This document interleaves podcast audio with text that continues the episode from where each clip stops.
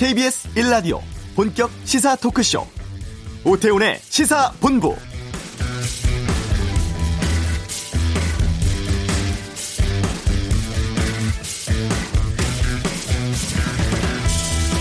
매달 받는 월급에서 미리 낸 세금 그리고 각종 공제 등을 뺀 실제 세금을 계산해서 차액을 돌려주거나 더 내도록 하는 것을 연말정산이라고 하죠.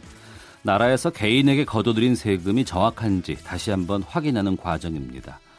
국세청이 연말정산 간소화 서비스를 통해서 관련 서류 발급받아야 하는데 그동안 이 사이트가 성가신 액티브엑스, 플러그인 설치 등을 요구하는 것으로 악명이 높았습니다. 각종 보안 프로그램, 뭐 캡처 방지 프로그램, 증명서 위변조 방지 프로그램 등을 깔아야 했는데 올해부터는 이러한 프로그램 설치 없이 서비스를 이용할 수 있게 됐다고 합니다. 오태훈의 시사본부 잠시 후 경제브리핑에서 연말정산 방법 또 올해 달라진 사항 등에 대해서 알려드리겠습니다. 팔월 시행을 앞둔 강사법 때문에 대학에서 시간 강사 대량 해고 움직임이 있다고 합니다. 관련 내용 이슈에서 짚어보겠습니다. 이 부 정치를 둘러싼 가감없는 설전 정치화투, 손혜원 의원의 탈당, 또 김태우 전 수사관의 기자회견 등에 대한 여야의 날선 의견 듣겠습니다. 케이비에스 라디오 오태훈의 시사본부 지금 시작합니다.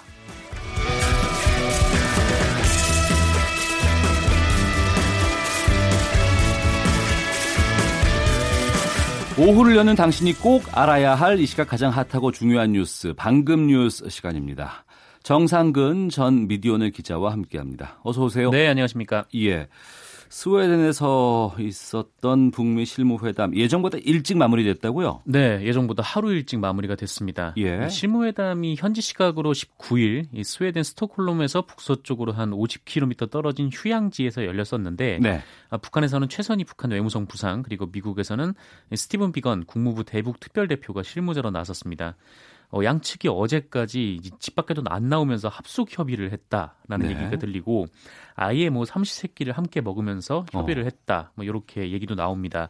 어, 그래서 특히 이번 협상은 또 어제 말씀드린 대로 우리 측에서도 그 이도훈 외교부 한반도 평화교섭본부장이 참여를 해서 눈길을 끌었는데요. 네. 어, 때문에 뭐 한 공간에서 계속해서 뭐 남북미, 뭐 북미, 뭐 한미, 뭐 남북 간 이 다양한 협의가 있었을 것으로 추정이 되고 있습니다. 어, 중요한 거 이제 회담 분위기겠죠. 예. 네, 회담 분위기는 이 보도된 바에 따르면은 원만했다 어. 이렇게 전해지고 있습니다. 뭐 최선희 부상이 회담이 끝난 후에 뭐 밝은 표정으로 나왔다 뭐 이런 보도도 있고요. 예. 어, 특히 이 스웨덴 외무부 대변인이 회담에 대해서 발표를 한 게 있어요. 아 그래요? 네, 이 내용이 뭐냐면. 뭐 신뢰 구축과 경제 개발, 이 장기적 포용 등 이 한반도 상황에 대한 여러 가지 주제로. 건설적인 회담이 열렸다. 네, 이렇게 평가를 하기도 했습니다. 네, 여기저기 관련자들의 이런 표정 같은 것에 많은 언론들이 관심을 보였을 것 같은데 네, 말을 안 하니까 이제 표정을 볼 수밖에 없는 상황이죠. 예, 예. 폼페이오 장관이 뭐 발언을 했다면서요? 네, 이게 지난 십구 일 보도된 이 싱클레어 방송 그룹과의 인터뷰 내용인데 네. 어, 폼페이오 장관이 이렇게 얘기를 했습니다. 뭐 비핵화는 긴 과정이 될 것이다. 음. 이 북한의 핵 미사일 프로그램 확장 능력을 줄이기를 원한다. 네, 이렇게 말을 했는데요. 네.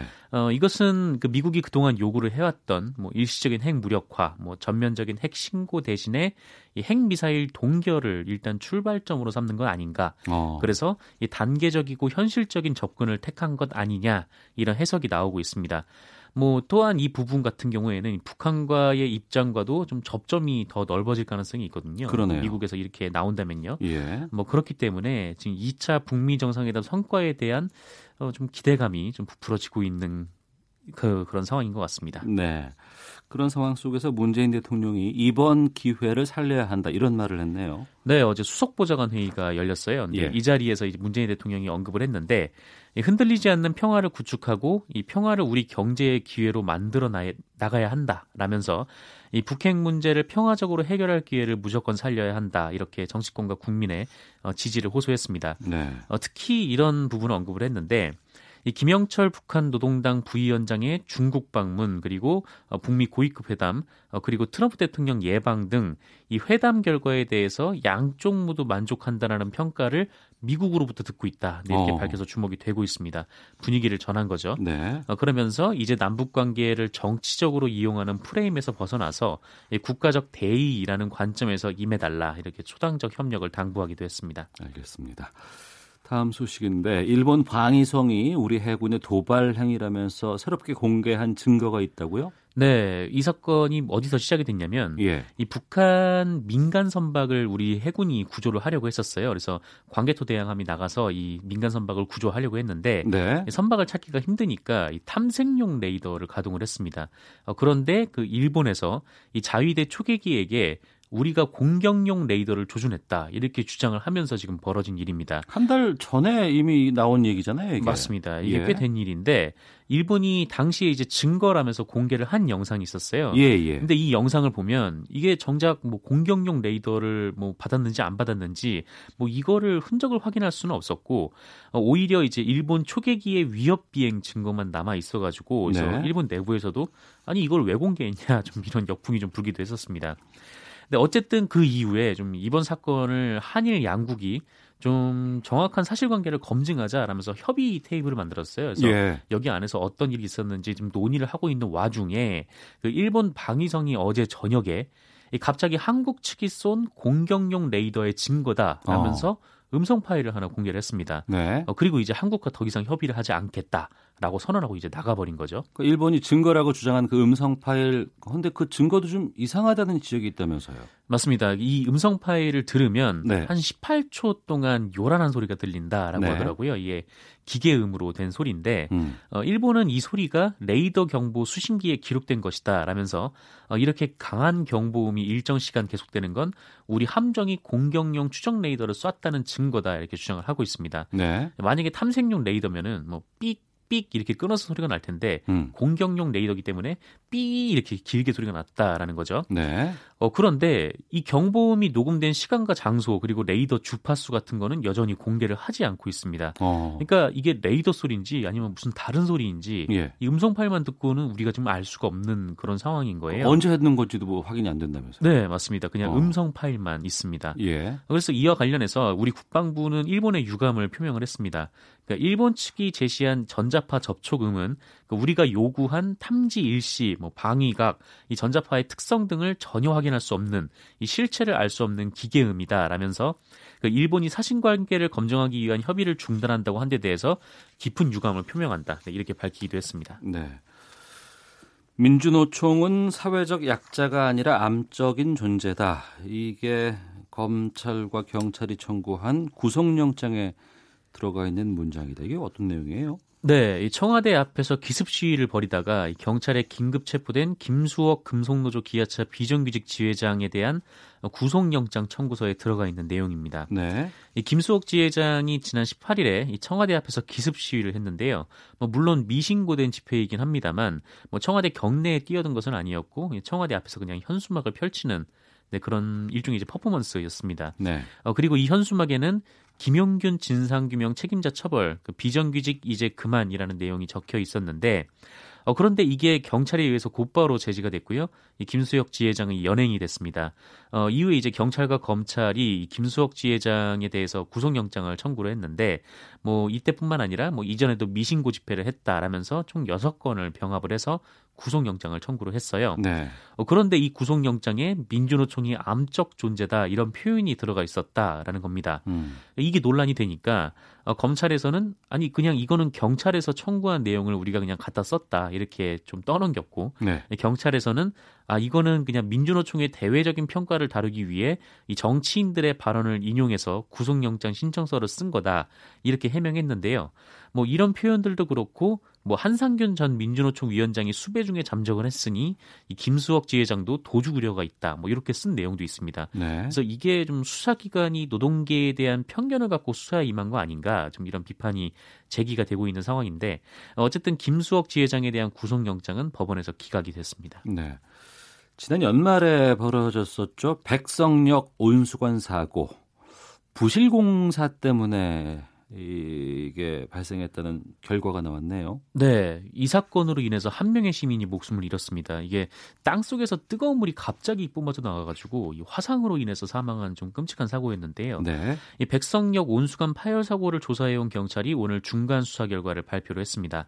어, 경찰은 그 이번 사고를 용접 불량 상태로 배관에 접합돼 있던 열배관 조각 부위가 분리가 되면서 이 발생한 것으로 보고 있는데, 어, 천구백구십일 년 최초의 배관을 공사할 당시에 용접이 제대로 되지 않았다라는 겁니다. 네. 그래서 이게 뭐 장기간 내부의 변동 압력에 영향을 받아서 뭐 열배관 조각이 분리가 됐다는 건데, 이게 사고가 처음 불거졌을 때, 아, 이게 일 기 신도시 건설 당시에 매립된 지금 열 배관이 이 노후화로 인해서 이렇게 터져버리면은, 네. 이 노후화된 배관이 일 기 신도시에 굉장히 많은데, 이게 다 걱정이 된다, 뭐 이런 아, 지적들이 그랬죠. 많았어요. 예, 예. 어, 근데 여기에다가 부실공사 흔적까지 발견이 됐으니, 이 주민분들로서는 좀 시한폭탄을 안고 사는 기분이 들 것 같다라는 생각이 좀 들기도 합니다. 어, 다만, 이런 일 차적인 원인에도 이 관계자들이 안전점검과 초동조치를 제대로 했더라면, 뭐 피해를 줄일 수 있었다, 이렇게 경찰은 판단 했는데요.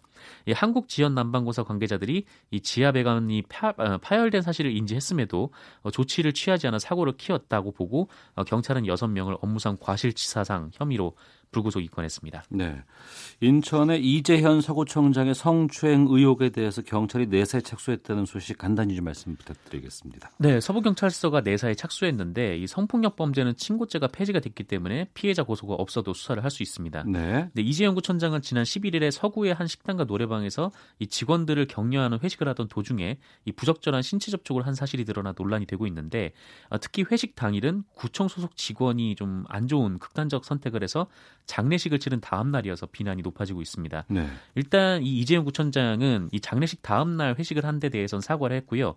이 성, 성추행, 성희롱은 사실 무근이다라고 했는데, 이 해명에서 이 노래방에서 좀 등, 등을 두드려주면서 포옹을 했고, 그 과정에서 고생이 많았던 몇몇 남녀 직원 볼에 고마움을 표현했다, 이렇게 해명을 했는데. 볼에 고마움을 표현했다고요? 뽀뽀를 했다라는 건데 네. 이게 성추행을 했다는 게 아니라는 해명이어서 네. 조금 좀 당혹스러운 네, 해명인 것 같습니다. 어느 당 소속이시죠? 더불어민주당 소속의 구, 구청장입니다. 알겠습니다.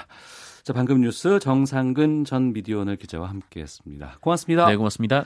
자, 이어서 이 시각 교통 상황 살펴보겠습니다. 교통정보센터의 윤여은 리포터입니다. 네, 도로에서는 돌발 상황이 잇따르고 있습니다. 중부내륙고속도로 양평 쪽 선산 휴게소 부근입니다. 일, 이차로에서 화물차 관련 사고를 처리하고 있어 부근 지나기 어렵고, 영동고속도로 강릉 쪽은 용인 부근 진출로 갓길에서 낙하물 사고를 처리하고 있어 주의가 필요해 보입니다. 서울 시내는 올림픽대로 양방향에 사고가 있습니다. 공항 쪽 영동대교 부근 일차로에서 사고 처리 중이고요. 더 가서 한남대교 부근에선 승용차가 옆으로 넘어지 는 사고가 발생해 두 개 차로가 막혀 있습니다. 여파로 청담대교에서 한남대교까지 정체입니다. 반대 잠실 쪽은 한강대교 부근 사차로에서 화물차 관련 사고를 처리하고 있어서 여의 하류에서 한강대교 쪽으로 십오 분 정도 걸리고 있습니다. 강변북로 구리 쪽은 서강대교에서 동작대교까지 밀립니다. 케이비에스 교통정보센터였습니다.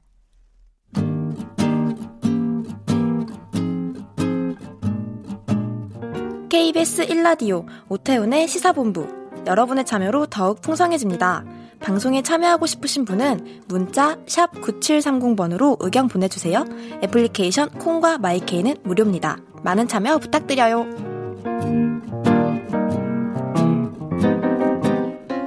시간 강사의 고용 안정을 위해 만든 강사법 시행, 올해 팔월로 다가왔습니다.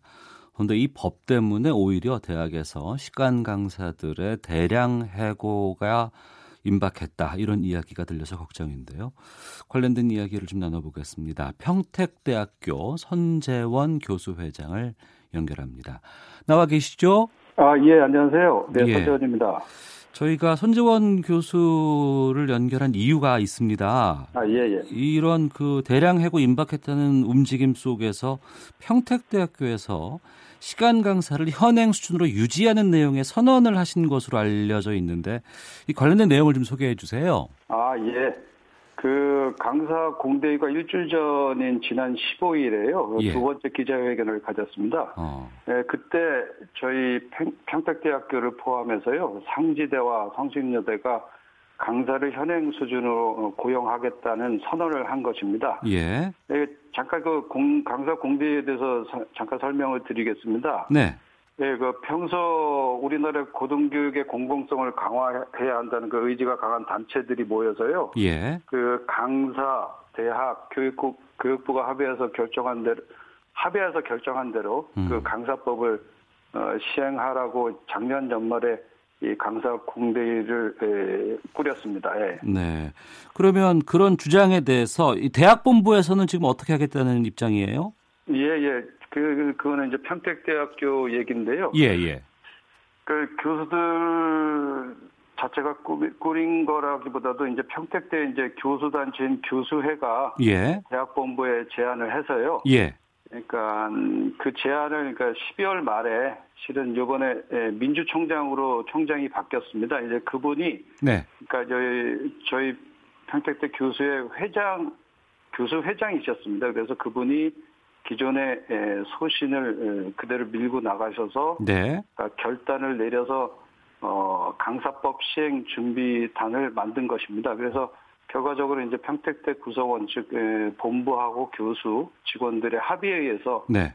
도출된 결과라고 말씀드릴 수 있습니다. 예. 그러면 정리를 하면 평택대학교에서는 강사법이 시행이 돼도 이전에 시간 강사들 뭐 미리 해고한다거나 이런 것들이 전혀 예. 없다는 것이죠? 없습니다. 예. 예. 없습니다. 아, 아 그렇군요. 예. 예. 예.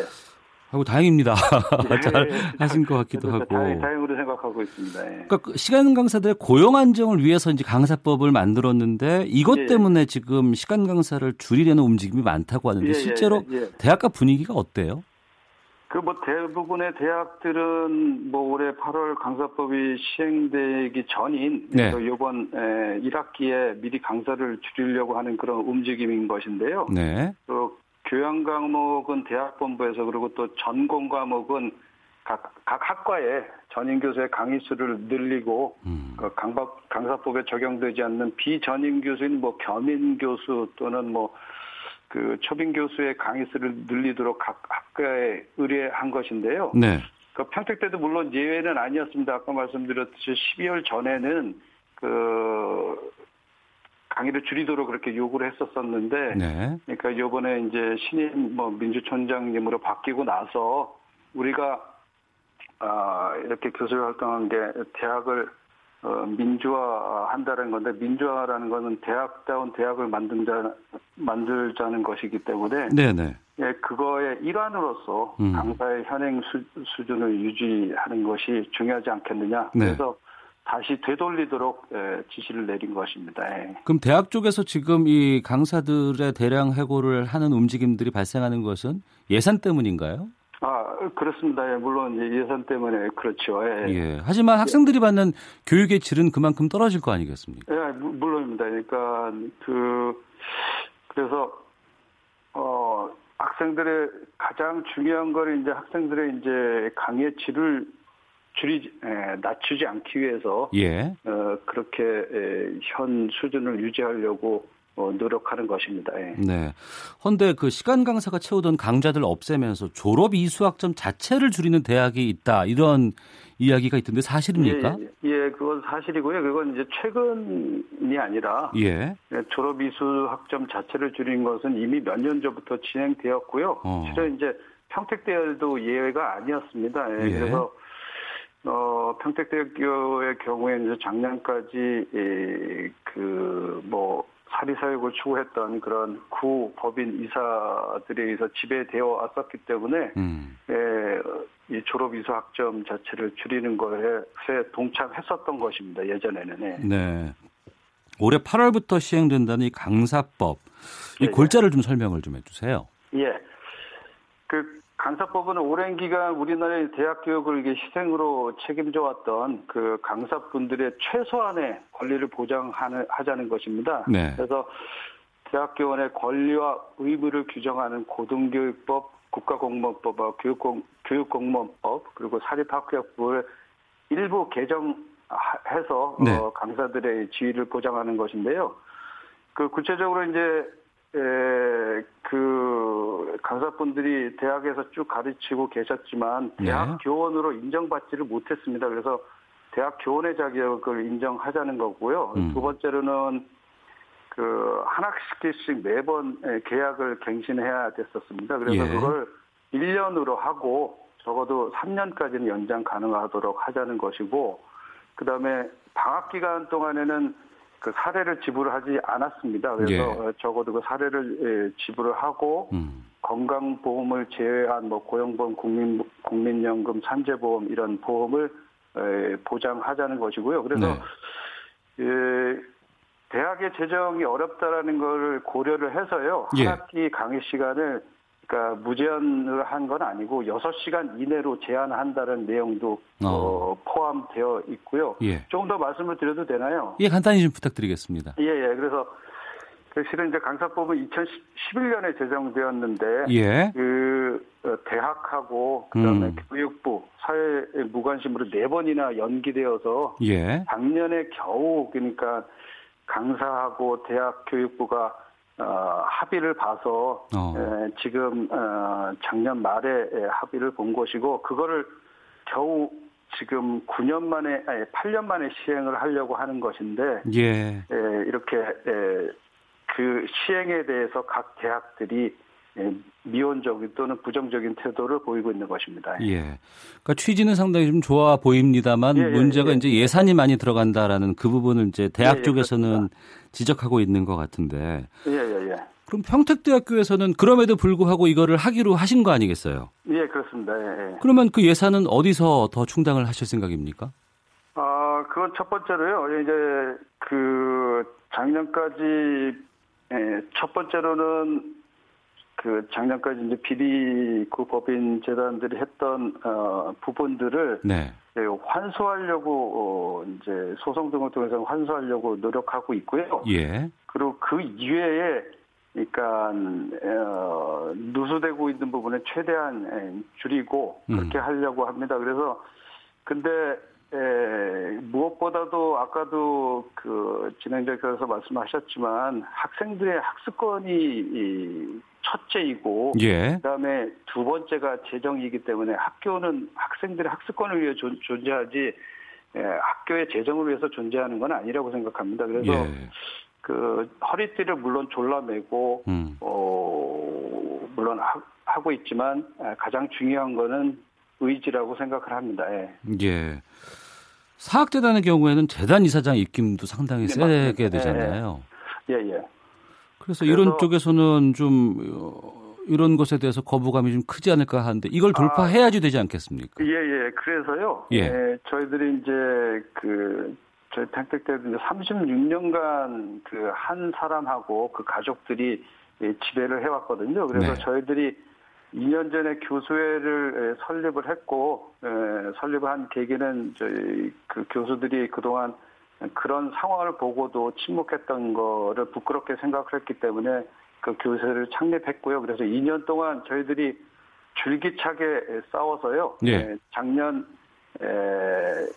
그 연말에 그 구 비리 이사들을 전부 승인 취소시켰습니다. 몰아, 한마디로 몰아냈습니다. 그래서, 예. 어, 요번에 그, 그 교수회 회장님이 예, 그 총장이 되었고요. 네. 그런 기반이 있기 때문에 예, 이런, 어, 고용 유지 선언을 할 수 있었던 거고요. 다른 예, 상지대나 성진여대 같은 경우에도 네. 뭐 이른바 예, 민주 어, 체제를 대학에서 음. 구축했기 때문에 이런 예, 그럼 평택대 외에도 상지대 예. 그리고 성신여대? 예예 예, 상지대 성신여대도 그렇게 예, 선언한 거로 알고 있습니다. 예. 아, 예, 알겠습니다.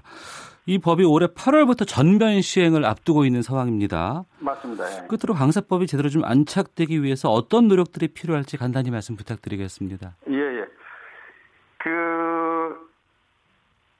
우리나라 대학률 진학률이 높다고 하지만 네. 어, 미국 고육, 고등교육 전문가는 한국의 높은 대학 진학률의 사례를 얘기하면서 오히려 미국의 대학 진학률을 높여야 한다는 그런 주장도 하기도 합니다. 그래서 우리나라의 교육 수준을 낮추는 것이 우리나라의 음. 미래를 보장하는 것은 아니라고 생각합니다. 네. 그래서 저희 강사는 우리나라의 높은 고등교육 수준을 유지하는데 희생해온 분들이기 때문에 네. 이제는 우리 사회가 그 분들을 외면해서는 안 됩니다. 그래서 무엇보다도 어, 그 대학과 전임 교수님들이 양보가 가장 절실, 절실히 요구되는 그런 상황이라고 생각합니다. 알겠습니다. 청취자께서도 의견 보내주고 계시는데요. 커피타임님, 네. 대학 재정이 열악하다고 하시는데 매년 대학들의 유보 자산이 느는 건 신기합니다라고 의견 주셨고, 양종숙님께서는 경제 논리로만 따지지 않고 십시일반의 공동체 의식, 교육이라는 본질을 생각해서 좋은 쪽으로 결정한 평택대학교에 박수를 보냅니다라는 아, 의견 보내주셨습니다. 자, 평택대학교 선재원 교수 회장과 함께 말씀 나눴습니다. 오늘 말씀 고맙습니다. 고맙습니다.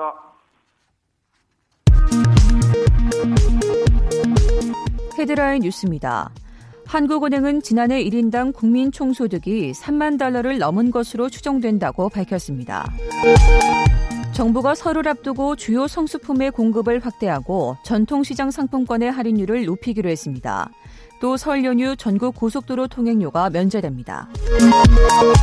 청와대 앞에서 기습 시위를 벌인 혐의로 체포된 김수억 금속노조 지회장의 구속영장을 법원이 기각했습니다.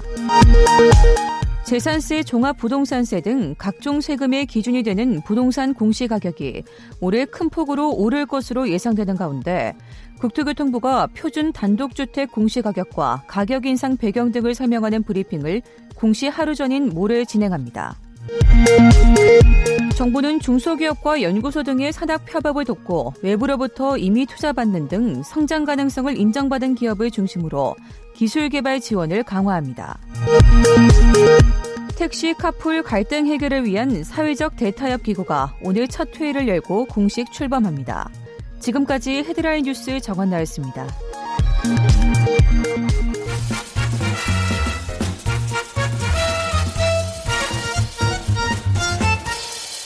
오태훈의 시사본부. 네, 열두 시 사십육 분 지나고 있습니다. 한 주간의 경제 이슈를 알기 쉽고 재미나게 풀어보는 시간, 시사본부 경제브리핑입니다. 평소에 준비하면 십삼월에 월급이 될 수도 있고 세금 폭탄이 될 수도 있는 연말정산 시즌 돌아왔습니다. 참 좋은 경제연구소 이인철 소장과 함께 연말정산 짚어보겠습니다. 어서 오십시오. 네, 안녕하세요. 예, 올해 그 연말정산 기본 매뉴얼부터 좀 알려주세요. 어떻게 하면 돼요? 아, 아마 이제 이천십사 년부터 연말정산이 좀 바뀌었어요. 예. 그 당시 이전에는 대부분 이제 소득 공제 방식. 음. 근데 이젠 세금 공제 방식으로 이제 전환이 되다 보니까 예. 그 이후에 이제 좀 세금 폭탄 맞았다. 환급이 아니라 이제 더 세금을 더 냈다라는 분들이 꽤 많거든요. 음. 그래서 아마 이제 소득공제라는 건 총 받은 연봉에서 소득을 금액을 낮춰주는 거예요. 네. 그러니까 주로 고액 연봉자들 이득이고요. 그다음에 세금을 깎아주는 건 낸 세금에서 되돌려주는 거기 때문에 음. 이건 소득이 적은 분들한테 유리합니다. 네. 그러면 만에 하나 근로소득만 있다고 가정을 하고 연봉 천이백만 원 이하여도 세금을 냅니다. 네. 육 퍼센트 정도 내거든요. 예. 그래서 그 소득 구간이 일곱 개 구간이 있어요. 예를 들어서 지금 뭐 한 오억 원을 초과할 경우에는 세율이 사십이 퍼센트예요. 어. 그리고 뭐 연봉 천이백에서 사천육백의 경우는 십오 퍼센트, 또 사천육백만 원에서 팔천팔백만 원의 경우는 이십사 퍼센트를 내야 되는데 이 연말정산의 개념이 뭐냐? 이천십팔 년 연말정산은 이천십칠 년도 소득을 기준으로 해서 지난달 매달 정부가 세금을 떼어간 거예요. 미리. 그런 걸 간이세액이라고 합니다. 예. 그 간이세액을 아 지난해 한 해를 돌아놓고 보니까 연봉도 올랐고 진급도 했네요. 음. 그리고 아, 공제되는 항목도 늘었네요. 자녀가 네. 태어났으니까. 이런 걸 다시 계산해서 남으면 이제 되돌려주는 거. 낸 세금보다 음. 더 냈다 그러면 되돌려주는 거고 네. 아, 세금이 적어요. 그럼 환급 이제 또 더 내야 되는 거거든요. 음. 그러다 보니까 실제로 우리 근로자 가운데 연말정산 받는 근로자가 한 이천이백만 명 정도 됩니다. 네. 그 가운데 약 지난해 기준 한 사십 퍼센트 정도. 예. 열 명 중 네 명 정도가 사실은 면세자예요. 아, 세금 안 내세요, 이분들? 세금을 낸 세금을 다 되돌려 받은 거죠. 아, 다? 네. 전에? 그러면 이게 과연 연봉이 적은 사람만 세금을 다 환급받느냐? 아니에요. 음, 네. 연봉 일억 원을 넘는 사람도 네. 지난해 천, 아, 한 천삼백 명 정도 이상이 음. 세금을 다 돌려받았어요. 예. 그러니까 연말정산이 굉장히 중요합니다. 어. 그래서 이제 이 연말정산을 이렇게 하다 보니까 우리나라 아이티 강국이다 보니까 지난 십오일부터 지난주죠. 예, 연말정산 간소화 서비스가 되는데 온라인상에서 각종 서류를 다 서비스해 주는 겁니다. 예, 예. 여기에 보면은 의료비, 교육비, 보장성 보험료, 연금저축, 주택마련저축, 신용카드 같은 자료가 너무 자세하게 나와 있어요. 음. 이제 이 자료 그냥 인쇄해서 회사 제철하면 연말정산 끝. 네. 대부분의 직장인이 귀찮으니까 이것만 해요. 어. 이 서류만 제철하는 분들이 되게 많아졌어요. 예. 세법이 달라지면서 또 올해부터 연말정산에 반영되는 뭐 비율, 뭐, 뭐 소득이 뭐 세액으로 바뀐다더라, 뭐 상당히 많잖아요, 이런 거. 맞습니다. 달라지는 부분들을 좀 알려주세요. 일단 가장 많이 달라진 게 뭐냐? 이제 올해부터는 이제 중소기업에 취업한 청년에 대한 소득세 감면 기준이 더 확대가 되는데 네. 일자리가 굉장히 중요한데 일자리 미스매치, 음. 대기업만 가려고 하잖아요. 네. 그러다 보니까 중소기업이 구입난이다 보니까 이 중소기업에 취업한 대상 연령 종전에 이제 청년이라고 하면 만 이십구 세까지를 청년이라고 봤어요. 네. 근데 그걸 더 늘렸습니다. 어. 만 삼십사 세까지. 예. 그리고 소득세 감면율도 지난해는 칠십 퍼센트까지만 해줬는데 지금은 구십 퍼센트. 음. 그리고 적용 기간도 취업 후 삼 년이 아니라 오 년까지. 네. 예를 들어서 만 삼십사 세 이전에 중소기업에 취업을 했다. 이 근로자의 경우에는 취업하고 난 다음 오 년 동안 음. 소득세의 구십 퍼센트까지 깎아준다는 거예요. 네. 그러니까 거의 이제 뭐 세금을 내지 않는다라고 해도 과언이 아니고요. 음. 또 이외에 이제 무주택 근로자들의 이제 월세 세액공제율이 더 늘어났습니다. 네. 어, 지금 총 급여가 오천오백만 원 이하인 무주택 근로자의 경우에는 예. 월세 세액공제율이 그전에 십 퍼센트에서 십이 퍼센트로 인상이 되고요. 예. 이 주거 관련해서는 너무 많은 것들이 있는데 음. 지금 이제 전셋값이 너무 많이 떨어지다 보니까 보증보험에 든 분들이 있거든요. 예, 예. 삼억 원 이하의 주택 임대차 보증금 반환 보증보험료도 보험료로 세액공제를 해줍니다. 어, 그 월세 증빙 같은 건 어떻게 받아야 돼요? 월세 증빙요? 예, 예. 월세 증빙은 뭐 이제 통장으로 붙일 거 아니에요. 네. 직접 만나서 현금으로 드리지는 않잖아요. 예, 예. 그럼 통장만 갖고 가도 돼요. 아, 그래요? 네. 어. 그러니까 주인 눈치 볼 필요가 없다는 거죠. 예. 그리고 이외에도 이제 생산직 근로자의 경우에는 초과 근로수당 비과세 적용 기준이 음. 이게 최저임금에 따라 좀 올라가요. 기존에 네. 월정급액 백오십만 원 이하에서 어. 백구십만 원 이하까지 상향 조정이 됐습니다. 예.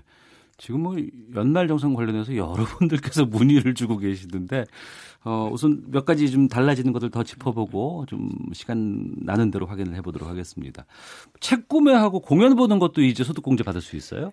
스마트폰 나오면서 웹툰은 시리즈별로 찾아보는데 웹툰? 웹툰, 웹툰. 만화요, 만화. 예, 예, 그러니까 예. 스마트폰으로 보는 거 있잖아요. 예, 예, 예. 그거는 정말 나오면 시시각각으로 찾아보는데 예. 오프라인 가서 서점 가서 책을 안 사요. 예. 자, 그러다 보니까 이 궁여지책으로 책을 구입하거나 공연을 관람하면 세제 지원을 해주는 문화비 소득공제가 신설된 겁니다. 네. 이게 지난해 칠월 일일 이후분이에요. 음. 지출분에 대해서 연소득이 칠천만 원 이하인 근로자가 네. 뭐 도서를 구매했다든가 아니면 공연을 관람했다거나 이럴 음. 경우에 최대 백만 원까지 삼십 퍼센트 공제율이 적용이 됩니다. 네. 다만 난 신문 받고 있는데요. 나는 잡지 받고 있는데 이건 안 돼요. 아. 정기 간행물은 소득공제 대상이 아니에요. 예. 그리고 난 영화도 많이 봤는데 영화도 소득공제 대상이 아닙니다. 어. 영화는 실연이 아니에요. 녹화된 영상이에요. 아, 그러니까 예, 이거 예. 공연으로 분류하기가 어렵습니다. 그럼 연극이나 뮤지컬은 가능하고. 맞습니다. 어. 그래서 이 책 만화책 그럼 다 되는 거냐? 그것도 아니에요. 책의 경우에는 국립중앙도서관이 발급하고 있는 국제표준도서번호 음. 이가 있거든요. 아이에스비엔이라고 이제 아마 바코드가 있어요. 네. 이 결제 시 바코드 부분을 좀 보시면 컨텐츠 식별 체계가 있는 책이라면 음. 모두 소득공제 받을 수 있는 대상입니다. 네.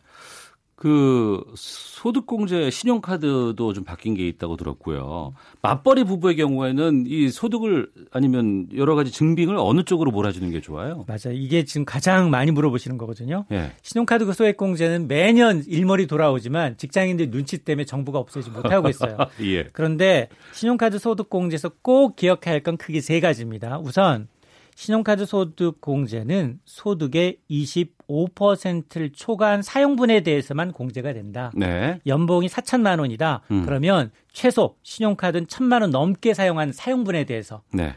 십오 퍼센트를 공제해 주고요.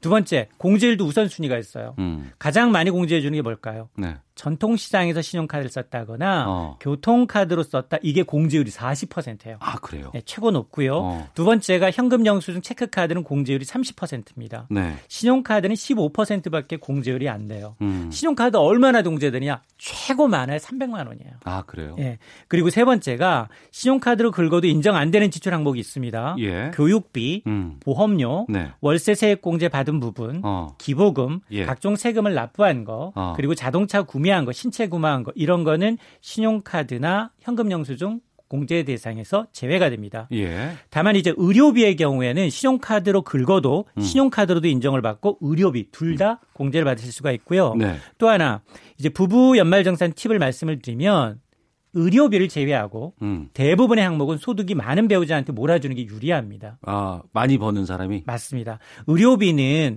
연소득의 삼 퍼센트를 초과하는 거기 때문에 네. 상대적으로 급여가 적은 쪽으로 음. 몰아주는 게 의료비 공제를 더 많이 받을 수가 있고요. 네. 그리고 뭐 부양가족 공제라든가 보험료 공제, 신용카드 공제의 경우에는 음. 대부분 소득이 많은 배우자로 몰아주는 게 공제율이 조금 더 높습니다. 알겠습니다. 청취자께서 직접 문의를 주셔가지고 이거 어, 이인철 소장님께서 답변해 주실 수 있으면 좀 해 주시면 좋겠는데. 저건 뭐죠? 회사도 회사와 이... 자, 네. 그러니까 회사를 다니다가 이제 네. 사업자, 개인 사업자로 이제 바뀌신 분 같아요. 네. 이 경우에 회사에서 연말정산 처리하고 사업자는 어떻게 나중에 해야 되나요? 이 부분. 오월 연, 오월 종합소득세 신고가 있거든요. 예, 예. 이런 경우에는 오월에 다시 하시면 됩니다. 아, 회사에서 따로 안 하고? 예, 예. 아, 회사에서 하셔도 돼요. 예. 하셔도 오월에 다시 그걸 다시 재정산합니다. 음. 이런 건 사업소득하고 근로소득이 합쳐졌기 때문에 네. 오월 이제 대부분 개인 사업자분들은 오월에 하세요. 네. 퇴직한 사람은 작년에 퇴직을 했다고 하시는데 이천십팔 년에 네. 연말정산 해야 되나요? 대상입니다. 아. 퇴직자도 왜냐하면 이분도 오월에 하시는 게 좋은 게 예. 퇴직자도 세금을 냈거든요. 네. 세금을 냈기 때문에 그 세득 세금을 환급받을 수 있는지 아니면 어. 더 내야 되는지는 정산을 반드시 하셔야 합니다. 예, 대출받아서 아파트 전세 사는데 전세금 세액공제 됩니까? 이건 기준이 있어요. 예. 이제 아파트 기준이 있고 그다음에 이, 있기 때문에 전세 세액 이건 좀 따져보셔야 돼요. 본인 근로소득하고 전세금이 기준에 맞는지를 따져보셔야 돼요. 알겠습니다. 여기까지 답변 받도록 하겠습니다. 참 좋은 경제연구소 이인철 소장이었습니다. 고맙습니다. 네, 감사합니다. 예, 잠시 후 이 부 정치화투 가라앉지 않는 손혜원 의원의 부동산 투기 의혹 논란에 대해서 현직 여야 의원들 어떤 생각 갖고 있는지 직접 들어보겠습니다. 하재근의 문화살롱 기습 컴백한 유승준 씨 문제 또 마미손의 인기 비결까지 짚어보는 시간 갖겠습니다. 뉴스 들으시고 잠시 후 이 부에서 뵙겠습니다.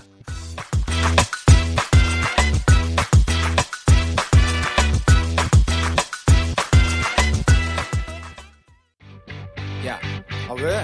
점심시간에 뭐하냐? 자야지. 야, 그러지 말고 이거 한번 들어봐. 아, 뭔데? 지금 당장 라디오를 켜봐.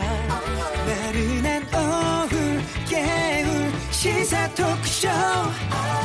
모두가 즐길 수 있고 함께하는 시간. 유쾌하고도 신나는 시사 토크쇼. 오태훈의 시사본부. 네, 케이비에스 일 라디오 오태훈의 시사본부 이 부 시작하겠습니다. 저희 시사본부는 청취자 여러분들의 참여를 기다리고 있습니다. 샵 구칠삼공 번으로 여러분들의 소중한 의견 문자 보내주시면 반영토록 하겠습니다. 짧은 문자 오십 원, 긴 문자 백 원의 정보 이용료 있고요. 어플리케이션 콩은 무료로 참여하실 수가 있습니다. 매주 화요일 현안을 둘러싼 여야 국회의원들의 가감없는 설전 정치화투가 있습니다. 더불어민주당의 김성환 의원 자리하셨습니다. 어서 오십시오. 안녕하세요. 김성환입니다. 예, 그리고 바른미래당의 최이배 의원 나오셨습니다. 예, 어서 오십시오. 안녕하십니까. 예. 아, 두 분과 함께 이 문제부터 짚어보겠습니다. 아, 목포 부동산 투기 의혹을 받고 있는 손혜원 의원이 더 이상 당의 부담을 주지 않겠다며 전격 탈당을 선언했습니다.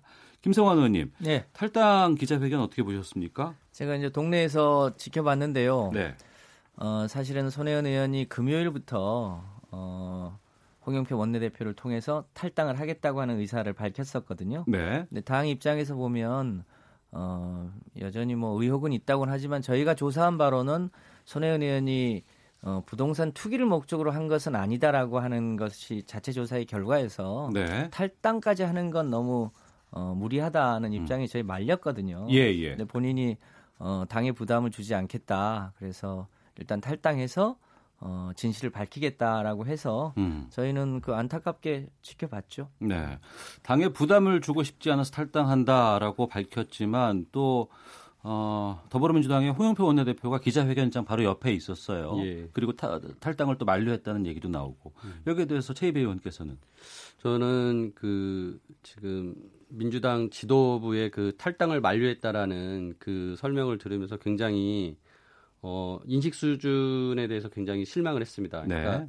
이 사건이 손혜원 의원이 투기를 했는지 여부를 떠나서 음. 굉장히 본인의 국회의원의 직을 이용해서 어, 사적인 이익을 추구할 수 있는 그런 행위를 한 거거든요. 그래서 예. 이해충돌에 대한 어떤 그 부분에 대해서 전혀 인식하지 않고 있다라는 음. 그런 실망을 금치 못하고요. 네.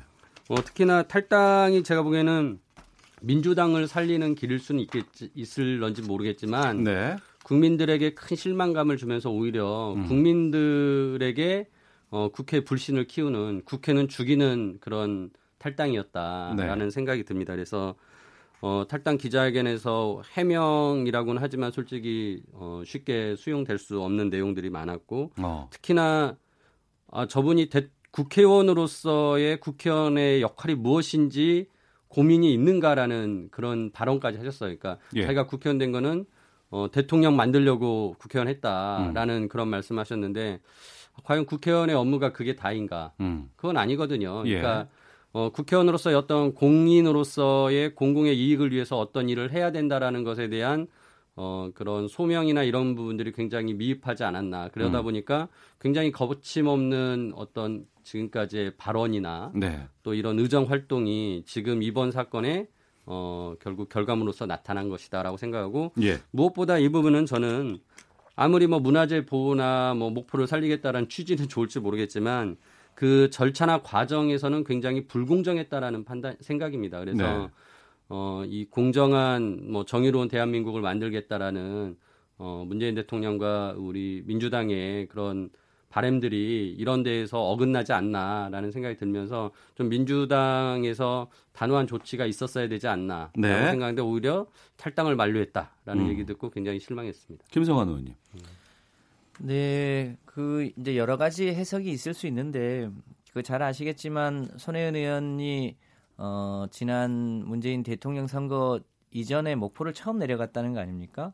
그 나름대로 문화재에 대한 굉장히 많은 애정이 있었고 이, 이, 이 근대 문화유산이 자칫 잘못하면 훼손될지 모른다고 하는 우려 때문에 그때부터 음. 이 지역을 살리겠다고 하는 여러 가지 활동을 했었죠. 그때부터 예. 페이스북에 그런 내용들 쭉 올렸고요.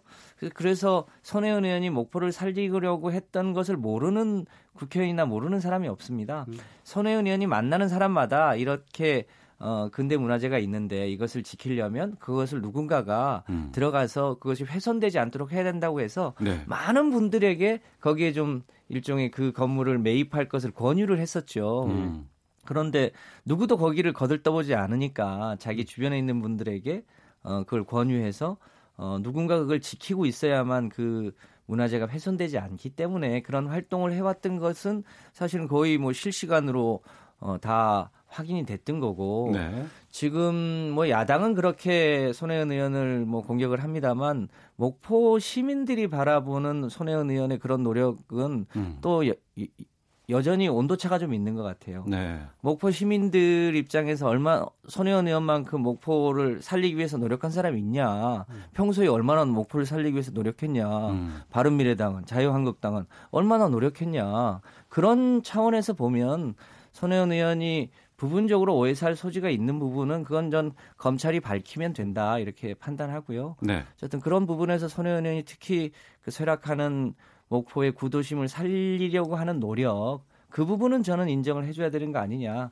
그런 차원에서 어, 안타까워했다고 봐주시면 되겠습니다. 최 의원님, 어, 저는 한 명의 의원님이 그런 문화재를 소중하게 여기는 마음은 아까 말씀드렸듯이 취지는 굉장히 좋다고 생각합니다. 네.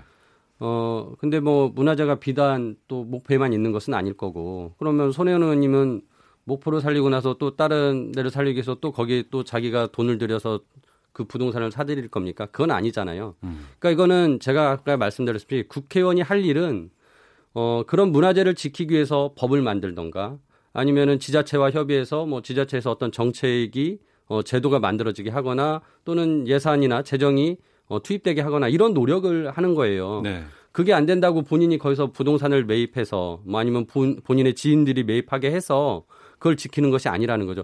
그거는 일견 어떻게 보면 뭐 시민운동 차원에서 그런 일은 할 수 있다고 봅니다. 네. 하지만은 국회의원의 어떤 그 신분을 가지고서 그런 부분이 어, 충분히 문제될 소지가 있다라는 걸 인식했어야 되는데 그런 거 인식조차 없었다라는 거예요. 네. 그래서 지금 이해충돌 금지에 대한 그 문제에 대해서 논란이 되는 것이고 그러다 보니 이게 투기까지 어, 그런 해석의 논란을 여지를 만든 거거든요. 그래서 저는 손혜원 의원님이 진짜 문화재를 사랑했다면 비단 목포만이 아니라 네. 정말 이 문화재들을 보호하고 어, 제대로 지켜나가기 위한 어떤 제도적인 어, 뭐 그런 것들 정책적으로 접근했어야지 내 돈 들여서 사서 지키겠다. 이거는 아닌 것 같습니다. 지금 청취자께서도 많은 의견을 보내주고 계시는데 긍정적인 의견도 좀 일부 있긴 합니다만 부정적인 의견이 훨씬 더 좀 많은 상황이긴 합니다. 이이육일 번 쓰시는 분께서는 손 의원의 행위가 법적으로 문제가 없다고 해도 국회의원으로서의 도리에 문제가 있고 절차가 잘못됐습니다. 팔일구이 님, 낙후지역 개발이라는 명분과 경제적 이득이라는 실리 둘 다 챙겼다고 봅니다. 팔오사일 님, 원하는 목적을 이루었으니 매입 가격 그대로 다시 매도하시면 된다고 봅니다. 라는 의견 주셨습니다. 앞서서 뭐 검찰로 지금 공이 넘어갔다고 말씀도 해주셨고 지금 예. 야당 쪽에서는 뭐 상임위 개최는 물론 국검, 특조까지도 좀 주장하고 있는 상황 같은데 바른미래당의 입장은 지금 어떤 거예요? 예, 저희도 일단은 상임위를 열어서 예. 이 부분 논의를 해야 됩니다. 특히나 어, 손혜원 의원의 지금 이 그 목포의 부동산 매입 관련된 의혹뿐만 아니라 또 어, 그 중앙 국립중앙박물관에 뭐 인사청탁을 했다라는 내용도 나오고 있고 여러 가지 지금 그 현안들이 발생하고 있거든요. 그래서 당연히 상임위 열어서 이 부분 논의를 해야 되고요. 뭐 국회에서 부족 그것이 부족하다면 어, 국회에서 또 할 수 있는 거는 이제 국정조사 같은 걸 할 수 있겠죠. 네. 그리고 검찰이 당연히 또 수사를 지금 시작을 했으니까 검찰 수사 지켜보는데 검찰 수사가 미흡하다면 또 이 부분에 대해서는 뭐 국회 차원에서 특검을 또 얘기할 수, 어, 수 추진할 수 있다고 생각합니다. 그래서 이 부분에 대해서는 어, 비단 손혜원 의원의 이 그 목포 부동산에 대한 문제뿐만 아니라 네. 국회 전반적인 차원에서 이런 이해충돌의 문제에 대해서 우리가 고민하고 좀 제도적인 개선을 마련해야 된다라는 생각을 하고 있습니다. 그래서 예. 어, 기존의 권익위가 이해충돌 방지법을 어, 제정한다고 했다가 지금 미루고 있거든요. 이런 부분들도 조속하게 어, 국회에서 논의가 되어서 제정이 되도록 해야 될 것 같습니다. 예, 이런 야당의 입장에 대해서 김성환 의원님 말씀해 주시죠. 네, 뭐 바른미래당은 조금 더 온건하게 표현하셨습니다만 자유한국당 같은 경우는 바로 뭐 국조와 특검 얘기를 했는데요. 네. 어, 아시는 대로 지금 검찰 수사가 이제 진행이 될 예정이고 음. 이, 이 사안은 뭐 지금 세상이 떠들썩하긴 하지만 비교적 단순한 사안입니다. 네. 그러니까 그 조카와 어, 보좌관 등을 통해서 산 어, 부동산이 어, 그러니까 차명으로 산 거냐. 네. 아, 그러니까 부동산 투기를 하기 위해서 차명으로 산 거냐 아니냐를 네. 확인하면 되는 거고요. 음. 그리고 그렇게 거기가 이제 문화재 보호구역으로 지정되는데 국회의원의 권한을 남용한 게 있느냐 없느냐. 네. 그러니까 비교적 간단한 사안입니다. 음. 세상은 떠들썩하지만 그래서 그거는 제가 보기엔 검찰 수사 과정에서 충분히 음. 어, 해명이 될 수 있다고 보고요. 예. 어, 그런데 그것을 마치 무슨 대통령의 부인까지를 걸 들먹이면서 무슨 초권력형 비리처럼 몰고 가거나 이런 음. 거는 좀 과도한 거죠. 일단 네. 검찰 수사 결과까지를 보고 음. 판단해도 늦지 않다 이렇게 생각을 음. 합니다. 알겠습니다. 이팔팔오 님, 누구도 나서지 않던 일을 했으니 칭찬해줘야죠. 이해 충돌 부분이 있다고 하는데 시세 차익을 본 것도 아닌데 문제될 것 없다 봅니다. 근대 문화재 먼저 알아보고 적극 나선 것을 투기로 몰아세워선 안 됩니다. 라는 의견 주셨고 아이디 허상님께서는 문화재를 지키는 것을 누가 반대하겠습니까? 하지만 국회의원은 그걸 지키는 법을 만들어야지 자기가 직접 투자하는 것은 아니라 봅니다. 라고 의견 주셨습니다. 자, 더불어민주당의 김성환 의원, 바른미래당의 최이배 의원과 함께 정치화투 어, 이어가도록 하겠습니다. 손혜원 의원과 관련해서 뭐 더 하실 말씀 있으세요? 어, 저는 아까 그 검찰 수사에 대해서 말씀하셨는데, 예. 그러니까 이 부동산에 대해서도 실명법 위반이라는 의혹이 있거든요. 네. 근데 이게 어, 조카한테 이제 돈을 주고 증여세도 내고 해서 뭐 아무튼 했으니까 정당하다라고 하는데 네. 결국은 이 부동산의 이용이나 어떤 음. 처분에 대한 실질적인 그 권한을 누가 가지고 있느냐가 더 중요합니다. 돈의 출처가 중요한 것이 아니라요. 그래서 네. 그런 부분으로 차명 여부에 대한 판단을 해야 되는 것이다라고 생각을 하고요. 음. 어, 그리고 이 이해 충돌에 대한 부분이 솔직히 저는 더 중요한 부분이다라고 생각합니다. 그래서 어, 기존의 이해충돌에 대한 이제 부패방지법 등에 있는 조항들이 네. 이 또 국회의원들한테 과연 적용되는지 여부에 대한 뭐 논란들이 좀 있어요. 그래서 음.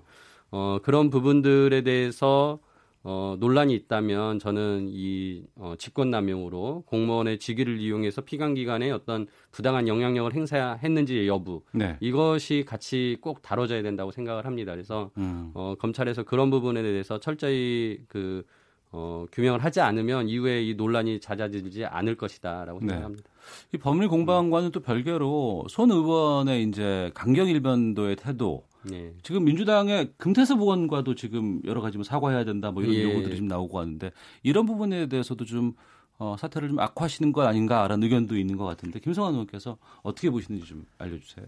그 이제 손혜원 의원을 저는 보궐로 들어온 초선이라 예. 어, 그 잘 모르긴 합니다만 굉장히 그 자유분방하게 의정활동을 해왔습니다. 예, 예. 거짓이 없고요. 어. 그 굉장히 적극적으로 의정활동을 해왔던 편이죠. 이제 네. 그 과정에서 생긴 어, 문제라고 보여지는데요. 가급적이면 뭐랄까요, 그 문제를 확대하거나 그러지 않을 필요는 있겠죠. 다만 어, 본인의 진실성 문제에 대해서 어. 구체적인 내용을 같이 확인하지 않고 네. 문제 제기를 한다든지 혹은 폄하한다든지 이런 것에 대한 손혜원 의원의 문제 제기이기 때문에 음. 어, 그 부분은 이제 어, 별건으로 보고요. 예. 아까 우리 최 의원이 얘기했던 것처럼 혹시 이것이 의원의 이해관계와 어, 이제 충돌하는 건 아니냐 이 음. 부분에 대해서는 현행법이 혹시 그것을 규제할 수 없다면 차제에 네. 그런 부분을 좀 더 정교하게 만들 필요는 있겠다 이렇게 네. 판단을 합니다. 예. 문자가 상당히 좀 많이 오고 있는데 다 소화를 해드리기 좀 힘들 것 같고요. 다음 주제로 좀 가보도록 하겠습니다. 그 손혜원 의원뿐만 아니고 지금 서영교 의원 관련돼서 좀 여러 가지 얘기가 나오고 있습니다. 예. 재판 청탁 의혹을 받고 있는 서영교 의원이 어, 지금 언론과의 인터뷰에서 판사를 만난 기억이 없어서 말을 못하고 있다 이렇게 밝혔는데 먼저 최이배 의원께서 법사위 계시죠? 예, 맞습니다. 어, 이 재판 청탁 의혹은 어떻게 보세요? 저는 솔직히 앞에 손혜원 의원님 거는 이제 개인에 대한 어떤 어 좀 일탈, 그러니까 예. 이제 뭐 어떤 문제 의식이나 이런 거에 대한 부족함 이런 거에서 발생한 그 개인적인 문제라고 생각합니다. 뭐 네. 근데 오히려 이 서영교 의원님의 이 재판 청탁 문제는 네. 이건 굉장히 심각한 더 큰 문제죠. 왜냐하면은 이건 사법농단에 관련된 문제거든요. 그러니까 네. 우리나라 민주주의의 상권 분립의 원칙을 훼손하는 음. 굉장히 그 어떻게 보면 기존의 국회에 어 이런 재판 청탁이 있었다라는 것 자체가 드러났고 그걸로 인해서 국회와 법원이 네. 서로 견제하고 감시해야 되는 역할을 해야 되는 데가 한통속이 돼서 같이 이런 불법적인 행위를 저질렀다라는 네. 것이거든요. 그래서 어. 굉장히 이거는 우리 민주주의의 질서를 어, 훼손하는 심각한 문제고 국정농단 사건만큼이나 저는 좀 심각성을 가지고 우리가 바라봐야 된다고 생각을 하고요. 이 부분에 대해서 참 민주당 지도부에 이제 또 실망을 했던 게 예. 홍영표 원내대표가 이거를 법사위의 관행이다라고 말씀하셨어요. 근데 음. 이건 진짜 적폐죠. 그러니까 이 적폐를 어떻게 청산할 것인가에 대한 고민을 해야 되는데 오히려 이건 관행이고 서영교 의원께서 원내 수석 부대표 직을 내려놓은 것으로 무마를 지금 하려고 한단 말이에요. 그래서 네. 어, 과연 민주당이 아까 말씀드렸던 뭐 공정하고 정의로운 대한민국, 나라다운 나라 이런 것들을 얘기할 그 자격이 있는가 이제 음. 이런 비판까지 받아야 되는 상황인 거죠. 그래서 어, 당연히 이거는 법원이 어, 적극적으로 국회와의 이런 지금까지의 부적절한 관계를 가지고 있었다면. 뭐 국회도 물론 나서겠지만 법원이 어떻게 보면 지금 더 많은 정보를 가지고 있을 거거든요. 네. 법원이 다 저 정보를 어, 들어내서 이 적폐를 정말 청산해야 된다. 그게 사법개혁의 또 중요한 한 부분이 될 것이다라는 생각합니다. 서영교 의원 관련해서 민주당 쪽에서는 그 서영교 의원 본인 스스로가 당적을 내려놓는 것 이런 것으로 그냥 넘어가기로 정의가 된 겁니까? 아니, 당적이 아니라 당적이 아니고요. 예. 지금 당직 당직을 내려놓는 네. 거죠. 그 음. 서영교 의원이 여전히 지금 그 실제 그 판사를 만났다는 기억을 기억이 없다고 지금 하고 있어서 조금 더 팩트에 대한 확인이 필요한 필요해 보이는데요. 네. 어, 그 임종원의 당시 공소장을 보면 노철래 전 의원이나 이군현 의원의 부탁을 받고 어, 그분들의 재판을 청탁한 자유한국당 현역 법사위원이 있다는 거 아닙니까? 예. 그런데 임종원 어, 차장이 지금 누가 그것을 했는지를 지금 안 밝히고 있다는 거 아니에요? 예. 사실은 내용으로 보면 그게 예. 훨씬 심각하죠. 예. 그런데 바른미래당은 그것에 대해서는 한마디 언급이 없더라고요. 아니죠. 그... 그런데 예. 어 이제 그 뭐 저는 뭐 서영교 의원이 요 만약에 본인이 기억을 못하지만 만약에 그런 일이 있었다면 뭐 썩 적절한 일이라고는 생각하지 않습니다. 근데 음. 그 내용으로 보면 네. 그 지역에 이제 어 일반 그 당원의 아들의 소위 이제 안타까운 사연을 좀 가급적이면 선처해달라고 하는 부탁을 한 것으로 보고 그런데 예. 이 자유한국당 거는 현역 전 전직 이 정치인의 이 사건을 무마하거나 음. 뭐 이렇게 하려고 했던 거 아닙니까? 네. 그러니까 뭐 정도로 보면 굉장히 심각한 거죠. 음. 그래서 그런 부분이 오히려 좀 더 밝혀져야 되는데 왜 임종원 차장은 그것에 대해서는 밝히지 않는지 음. 네. 사실 그게 훨씬 더 심각한 문제라고 보고요. 예. 그 차제의 이런 이런 문제가 이제는 과거의 관행을 떠나서 실제로 입법부와 사법부 간에 음. 건전한 긴장관계를 형성할 수 있는 그러니까 이번 기회에 이제 사법농단 문제나 사법개혁 문제가 이런데 차제에 차제에 이런 이제 제도적 개선이 될 수 있는 중요한 계기가 되기를 예. 바랍니다. 네. 공오공공님께서 특별한 만남은 이십 년 지나도 다 기억납니다. 기억 안 난다는 말 이해하기 어렵습니다. 오팔이이번 쓰시는 분 누가 누굴 욕할까요? 자유한국당이 이 부분에 대해 스스로 어, 스르르 공세를 멈춘 이유는 무엇일까요?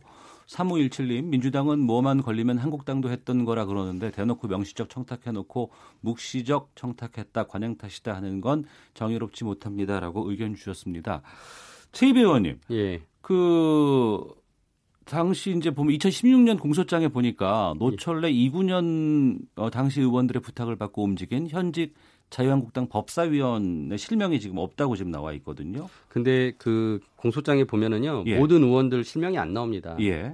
그러니까 마치 이제 공소장에 다른 의원들은 다 실명 나왔는데 어. 그분만 실명이 안 나오는 것처럼 지금 민주당에서 얘기하는데요. 예, 예. 제가 지금 공소장 가져왔거든요. 예, 예. 여기 보면은 아무도 실명이 안 나오고요. 이거 예. 다 이제 취재나 기존의 어떤 문제 제기된 것들을 추적해서 사람들이 그걸 밝혀낸 거예요. 음. 그래서 지금 아까 전에 뭐 그 서영교 의원이 청탁한 것이 지인의 아들의 안타까운 사연인데 솔직히 저는 전혀 안타깝지 않습니다. 왜냐하면 네. 강제추행 미수 사건이거든요. 음. 굉장히 질이 나쁜 범죄였어요. 예. 어 그리고 이 부분에 대해서 어, 서영교 의원이 자신의 보좌관을 통해서 이 사건 진행을 계속 파악하게 하고 음. 이게 이제 구속이 될 것 같으니까 그때 이제 청탁을 한 거거든요. 재판 네. 삼 일을 앞두고. 음. 그러니까 굉장히 이제 그런 부분들이 치밀했다라는 것이고요. 예. 그 뒤에도 뭐 예를 들어서 지금 어, 새누리당 의원님들 말씀하셨지만 또 그 어, 민주당 의원님의 또 보좌관에 대한 문제 얘기도 나옵니다. 그래서 음.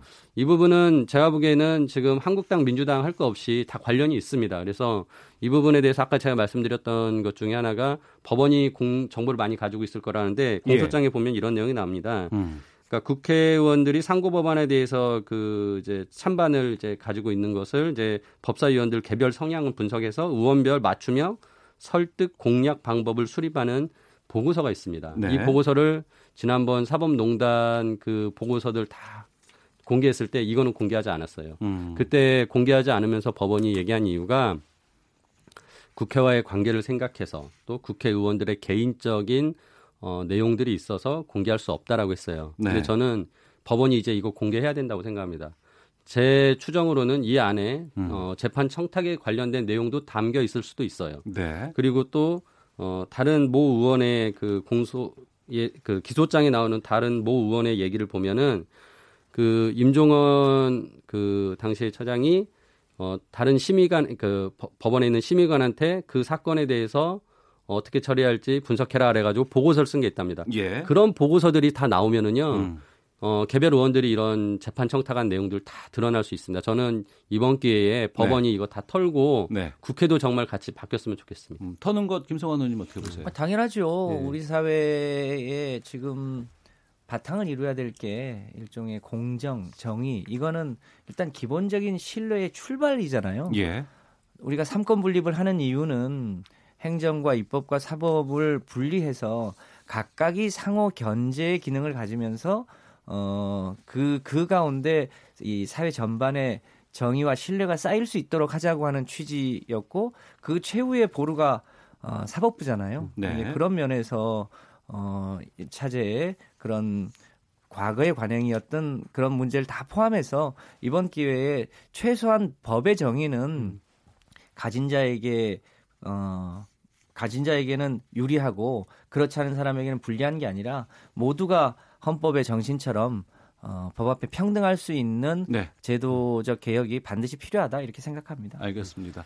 오늘 두 분과 함께 여러 가지 논의하고 있는 부분에 대한 청취자분들의 의견 받고 있습니다. 샵 구칠삼공 번으로 문자 주시면 되겠고요. 짧은 문자 오십 원, 긴 문자 백 원에 정보 이용료 있습니다. 콩은 무료입니다. 아, 잠시 쉬었다가 계속 이어가도록 하겠습니다. 헤드라인 뉴스입니다. 법원이 고의적인 분식회계를 했다며 증권선물위원회가 삼성 바이오로직스에 내린 제재 효력을 정지시켰습니다. 기존보다 영 점 이칠 퍼센트포인트 낮아진 새로운 잔액기준 코픽스 금리가 올해 칠월부터 도입됩니다. 변동금리부 대출의 중도상환 수수료는 최대 영 점 삼 퍼센트포인트 인하됩니다. 문재인 대통령은 신용카드 수수료 인하가 어려운 상황을 헤쳐나가고 있는 자영업자와 소상공인들께 숨통이 트이는 계기가 됐으면 한다며 정부는 대상자들에게 관련 내용을 잘 알리라고 당부했습니다. 행정안전부는 아홉 개 고용산업 위기 지역에서 실업자 등에게 한시적 일자리를 제공하는 희망근로 사업을 지난해에 이어 올해도 추진한다고 밝혔습니다. 이른바 환경부 블랙리스트 의혹을 수사하는 검찰이 박청규 환경부 차관을 소환한 것으로 확인됐습니다. 한국소비자원은 오늘 인터넷에서 판매 중인 목장형 자연치즈 열일곱 개 제품에 대해 미생물 보존료 검출시험 결과 두 개 제품에서 기준치를 초과한 미생물이 검출됐다고 밝혔습니다. 지금까지 헤드라인 뉴스 정한나였습니다. 이어서 기상청의 윤지수 씨 연결합니다. 네, 미세먼지와 날씨 정보입니다. 삼한삼이라는 말이 흔한 말이 된 듯합니다. 한파특보가 풀리고 오늘과 내일 기온은 평년균을 다소 웃돌 텐데 미세먼지 상황 역시 좋지 않을 것으로 보입니다. 지금 초미세먼지는 우리나라 서쪽 지역을 중심으로 나쁨 단계를 보이는 곳이 많고 이 가운데 경기도나 전라북도, 광주 지역은 미세먼지 또 또한 나쁨 단계를 보이고 있습니다.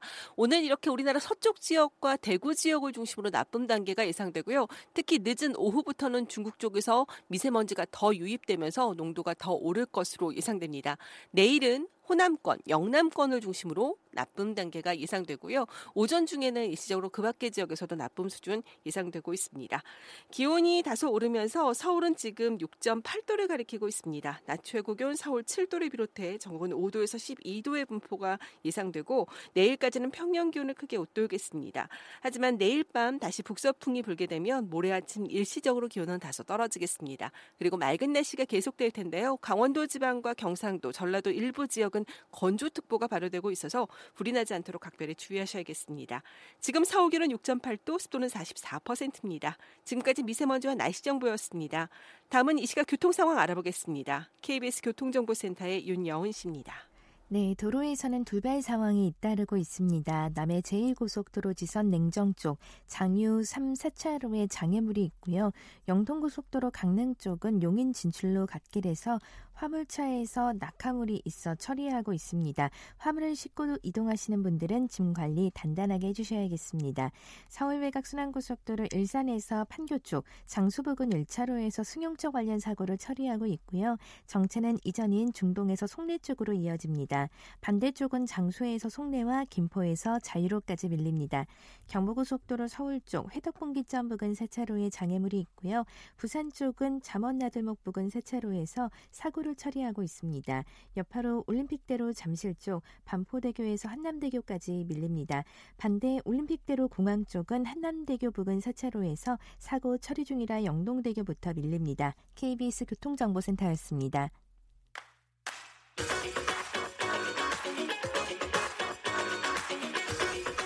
오태훈의 시사본부는 청취자 여러분의 참여를 기다리고 있습니다. 문자번호 샵 구칠삼공, 짧은 문자 오십 원, 긴 문자 백 원의 정보 이용료가 있고요. 콩 게시판은 무료입니다. 생방송 중에 참여해주세요. 네, 더불어민주당의 김성환 의원, 바른미래당의 최이배 의원과 정치화투 함께하고 있습니다. 청취자께서 의견을 상당히 많이 보내주고 계시는데요. 오육사공님, 관행이다, 기억나지 않는다, 꼭 밝혀져서 사법농단이 사라지는 계기가 되길 바랍니다. 아인커피님, 재판 청탁 정말 허탈합니다. 집안에 국회의원 한 사람은 있어야겠네요. 최혜자님, 국민은 사실을 알 권리가 있습니다. 여야 가리지 말고 모두 공개시켜야 합니다. 아, 손혜원 관련해서는 공이삼삼님, 국회의원 신문만 아니면 손혜원 의원이 잘못한 것 없습니다. 전직 대통령, 기업 총수들 전라도에 땅 투자 안 했어요. 그만큼 투자 가치가 없다는 거죠. 구구공공님, 문화재 거리로 지정된 만호동 주민들과 손혜원 지지자 및 민주당을 제외한 대다수의 국민들은 분노할 것입니다. 라는 의견 보내주고 계십니다. 자, 이번에 다음 주제로 좀 가보겠습니다. 청와대 민간인 사찰 의혹 등을 제기해온 김태우 수사관이 어제 첫 기자회견을 가졌습니다. 기자회견 자리에서 자신을 향한 비리 의혹은 모두 부인을 했고, 청와대 민정수석실이 허위 출장비를 지급했다, 이것으로 예산을 횡령했다, 이런 폭로를 내놨는데, 김성환 의원님, 이 부분 어떻게 들으셨는지 말씀해 주시죠. 제가 노무현 정부 때 청와대 행정관 비서관을 했거든요. 그래서 청와대가 대체로 어떻게 어, 업무 추진비 등을 쓰는지를 누구보다 잘 압니다. 네. 그리고 지난번 작년에 심재철 의원이 청와대 업, 업무 추진비를 전체를 다 한번 그랬죠. 어, 예, 예. 그게 불법인지 아닌지는 좀 가려봐야 됩니다만 한번 공개한 적 있잖아요. 그때 예, 예. 우리 국민들이 청와대가 얼마만큼 어, 엄격하게 예산을 지출하시는지는 다 보셨습니다. 네. 이번 건 같은 경우만 해도 특감반 내 아마 내근이 보통 데스크를 내근이라고 하는 것 같은데 네. 그 데스크 직원들도 어, 뭐 점심 때나 퇴근 후에 여러 가지 이 이제 소위 정보 활동을 하기 때문에 그, 그, 그 차원에서 그동안 어, 업무 추진비를 지원을 해왔던 것 같은데요. 그것을 뻔히 알 텐데 그것을 어, 뭐랄까요, 뭐 출장비를 횡령했다고 하는 거는 어, 누워서 침 뱉기 얘기죠. 네. 어, 그 그러니까 제도 자체에 혹시 어, 모순이 있을지 모르겠지만 그걸 뭐 불법을 한 것처럼 표현하는 것 자체가 음. 어불성설이라고 합니다. 이미 국민들은 청와대가 굉장히 엄격하다는 사실을 누구보다 잘 알 거라고 생각합니다. 네, 최이배 의원님, 저는 좀 청와대의 해명이 어설펐다고 생각하는데요. 그 이유가 예. 이제 우리 특활비 논란이 됐을 때 그 특활비가 어떤 그 진짜 명확한 목적 없이 월 정액으로 이렇게 수당처럼 지급되는 그런 것들은 어 그건 정말 특활비의 목적이 많지 않다. 그래서 그건 특활비 삭감해야 된다고 했거든요. 네. 근데 지금 어, 청와대에서 나간 돈이 뭐 특활비인지는 모르겠으나 어, 특활비이다 하더라도 그렇게 월 정액으로 지금 월 백만 원씩 줬다라고 이렇게 기사에 나와 있던데 그거는 바람직한 그 사용이 아닌 거죠. 네. 그리고 이게 만약 특활비가 아니고 뭐 특정 업무 경비나 업무 추진비였다면 음. 이거는 실비로 사용하고 그 사후로 정산을 하면 될 것이지 어, 매달 정액으로 지급하는 것은 바람직하지 않습니다. 그러니까 그거는 그 업무 규정에도 저는 어긋난다고 생각하거든요. 그래서 네. 어, 저 청와대에서 이 부분에 대해서는 그 해명한 게 되게 좀 저는 어설펐다. 오히려 그런 잘못된 관행이 있었다면 고치겠다라고 얘기를 했는 게 낫지. 네. 어, 마치 지금 잘못된 것을 어떻게 보면 또 그것도 예전부터 해온 거니까 관행이니까 뭐 잘못 없다라는 식으로 한 것 아닌가. 그래서 이 부분에 대해서는 좀 실망스러운 부분입니다. 네, 김성환 의원님. 그 청와대도 기 해명을 했지만 적어도 김태우 수사관이 얘기했던 것처럼 무슨 국가 예산을 횡령했거나 이런 문제가 아니라는 그렇죠. 거죠. 횡령 문제는 아니죠. 예. 그 예. 데스크도 네. 실, 저도 청와대 근무해봤습니다만 어, 점심시간에 나가서 어, 누군가를 만나고 혹은 퇴근 후에도 누군가를 만나서 어, 예산 집행을 하거든요. 그런데 여기는 특감반이라고 하는 특수한 자리잖아요. 네. 다른 다른 일반 어, 청와대 비서관이나 행정관하고는 성격이 다른 직종이죠. 음. 그러니까 그런 직종에 맞게 예산 집행을 했을 거라고 봅니다. 네. 혹시라도 어, 그동안의 예산 집행 과정에 혹시라도 어, 조금 불합리한 대목이 어, 있다면 그건 이제 바로잡을 문제이겠지만 실제로 그렇지도 않은 것 같고요. 적어도 횡령을 했다는 식으로 하는 거는 적절치 않다. 그 자체가 그렇게 판단합니다. 이 김태우 수사관이 자신이 공익신고자라고 주장을 하고 있는 상황입니다. 그러니까 헌데도 불구하고 법적인 보호 조치를 받지 못하고 있다. 이렇게 지금 강조하고 있는 상황인데 공익신고자다, 아니다, 비리 혐의자다. 이 논란이 지금 계속될 것 같은데 예. 최이배 의원께서는 어떻게 보시는지. 어, 어떻게 보면은 이번 정부가 이런 공익신고나 어, 내부 고발을 더 이렇게 활성화해서 사회의 어떤 투명성을 높이고자 하는 것에 어, 뜻을 같이 하고 있다고 보고요. 예. 그런 면에서 어, 이제 메신저, 즉 말하는 사람이 중요한 것이 아니라 메시지, 어떤 내용인가가 더 중요하다라는 것의 관점으로 봐야 되거든요. 음. 그래서 공익신고에 대해서는 그 내용의 진위를 파악해서 판단을 해야 될 문제인데 네. 지금 처음 예를 들어서 김태우 지금 전 그 감찰관은 뭐 이제 비리 혐의자다라고 해서 음. 저 사람이 얘기하는 것은 비리 혐의자이기 때문에 어떤 옳은 소리를 해도 어 그거는 받아들일 수 없다라는 그런 이제 메신저를 공격하는 거고 신재민 전 사무관에 대해서 마찬가지거든요. 그 손혜원 의원이 엄청 그 인격 그 모독에 관련된 그런 발언을 그 아니 글을 페이스북에 올리면서 어 그거에 대한 그 메시지를 훼손시켰었거든요. 그래서 저는 네. 어 진짜 공익 신고 내부자 보호의 관점에서 본다면 어 이 메시지만을 봐야 된다. 내용에 대한 진입 판단이 더 중요하다는 것이고 그런 메신저에 대한 공격은 제가 보기에는 굉장히 부적절한 것이고 지금 네. 민주당에서 어 그런 식의 어떤 평가는 자제돼야 된다고 생각을 합니다. 네. 김성환은 핸드폰 꺼주세요. 네, 미안합니다. 네. 그, 그 공익 신고자에 대한 보호는 실제로 필요하죠. 그것 예. 때문에 공익 신고자 보호법도 있는 건데 어, 김태우 수사관은 어, 그 공익 신고의 범위 내에 있느냐 없느냐 이 문제를 좀 정확하게 볼 필요가 있습니다. 음. 지금 저 김태우 수사관은 공직자 신분으로 네. 자기가 공무상 알게 된 비밀을 무차별적으로 폭로한 거거든요.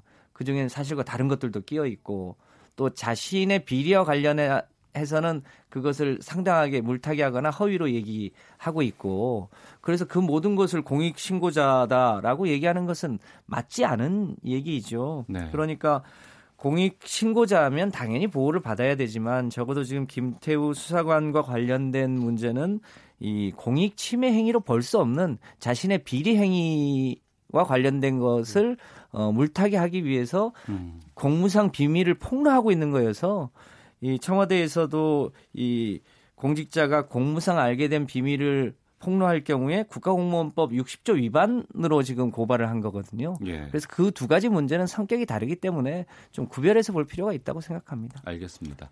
칠팔칠사님, 김태우 씨 폭로로 밝혀진 건 인정해야죠. 민주당은 본인들에게 불리한 것이 포함되어 있다 해도 폭로 내용 전체를 부정해서는 안 됩니다.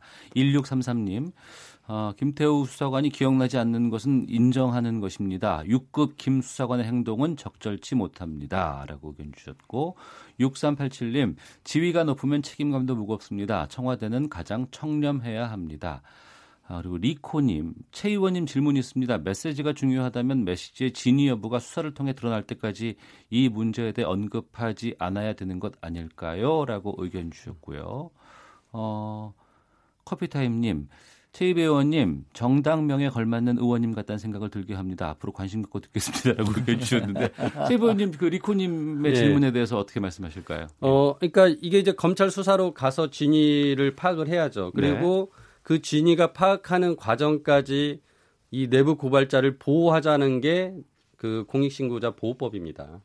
그러니까 일단은 이 진위가 파악되기 전이라도 어, 여러 가지 보호 절차가 있습니다. 그거를 하고 예를 들어서 그게 허위다라면 그거에 걸맞는 다시 처벌이나 책임을 지는 것이지요. 네. 그러니까 어, 지금 우리 김성환 의원님께서 그 김태우 전 감찰관이 자신의 비리를 덮으려고 이런 얘기를 하고 있어서 비리를 어, 감추려고 하는 것이다라고 하시지만은 진짜 예를 들어서 회사에서 범죄를 저지른 사람인데 그 범죄가 폭로될 것을 우려해서 자신이 그 회사의 어떤 비리를 폭로를 했어요.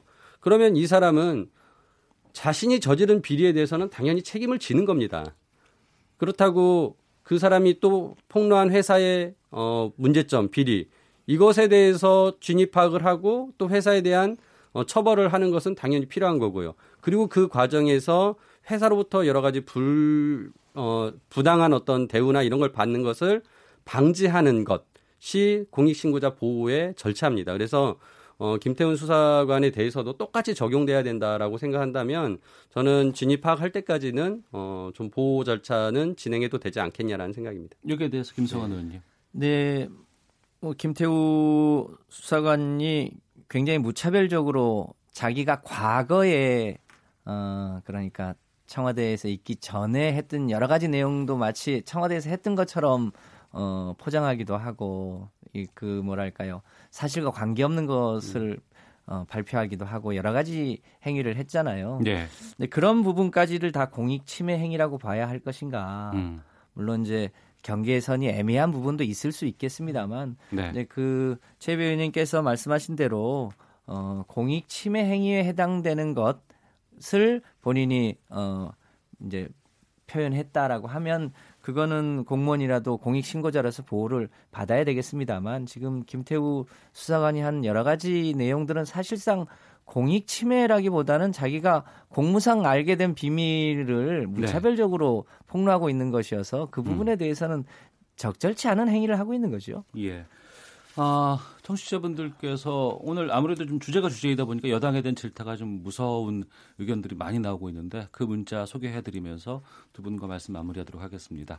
오팔구사 님, 요즘 여당에서 말하는 거 들으면 꼭 교통 위반 단속하는 경찰에게 앞차는 단속 안 하고 왜 내 차만 단속하느냐 떼쓰는 것처럼 들립니다.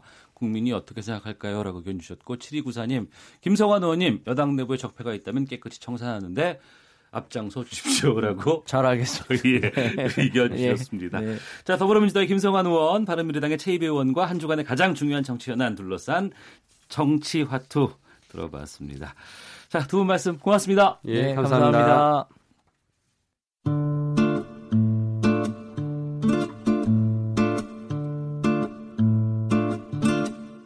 오태훈의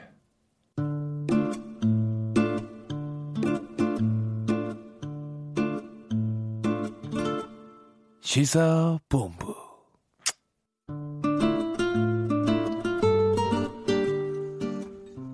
네, 한 시 사십오 분 지나고 있습니다. 아, 문화 연예계 뉴스들 깊이 있게 달아보는 시간, 하재근의 문화살롱 시간입니다. 병역 기피 논란으로 추방된 가수죠. 유승준 씨가 아, 한국 컴백, 컴백을 다시 시도했다고 합니다. 새 앨범을 밝혔고 냈고 여기서 다시 사랑받고 싶다는 소망을 밝혔다고 하는데 문화평론가 하재근 씨와 관련된 이야기 나눠보겠습니다. 어서 오십시오. 예, 안녕하세요. 예, 유승준 씨가 신곡 발표했다고요? 예, 유승준 씨의 신곡이 지난 십팔 일에 나왔거든요. 예. 원래 작년 십일월 달에 낸다고 했었는데 예. 여기서 신곡이라 함은 우리나라 음원 시장에 정식으로 출시가 됐다는 뜻입니다. 어. 작년 십일월 달에 출시하려고 했었는데 네. 그때 이제 국내 여론이 굉장히 안 좋고 음. 국내 음원 유통사들이 다 거절을 해서 네. 무산됐었거든요. 이번에 갑자기 사전 예고도 없었던 것 같은데 음. 또 긴급, 아니 긴급이 아니죠. 기습 출시가 돼가지고 예. 역시나 또 이제 반발이 커지고 있습니다. 예.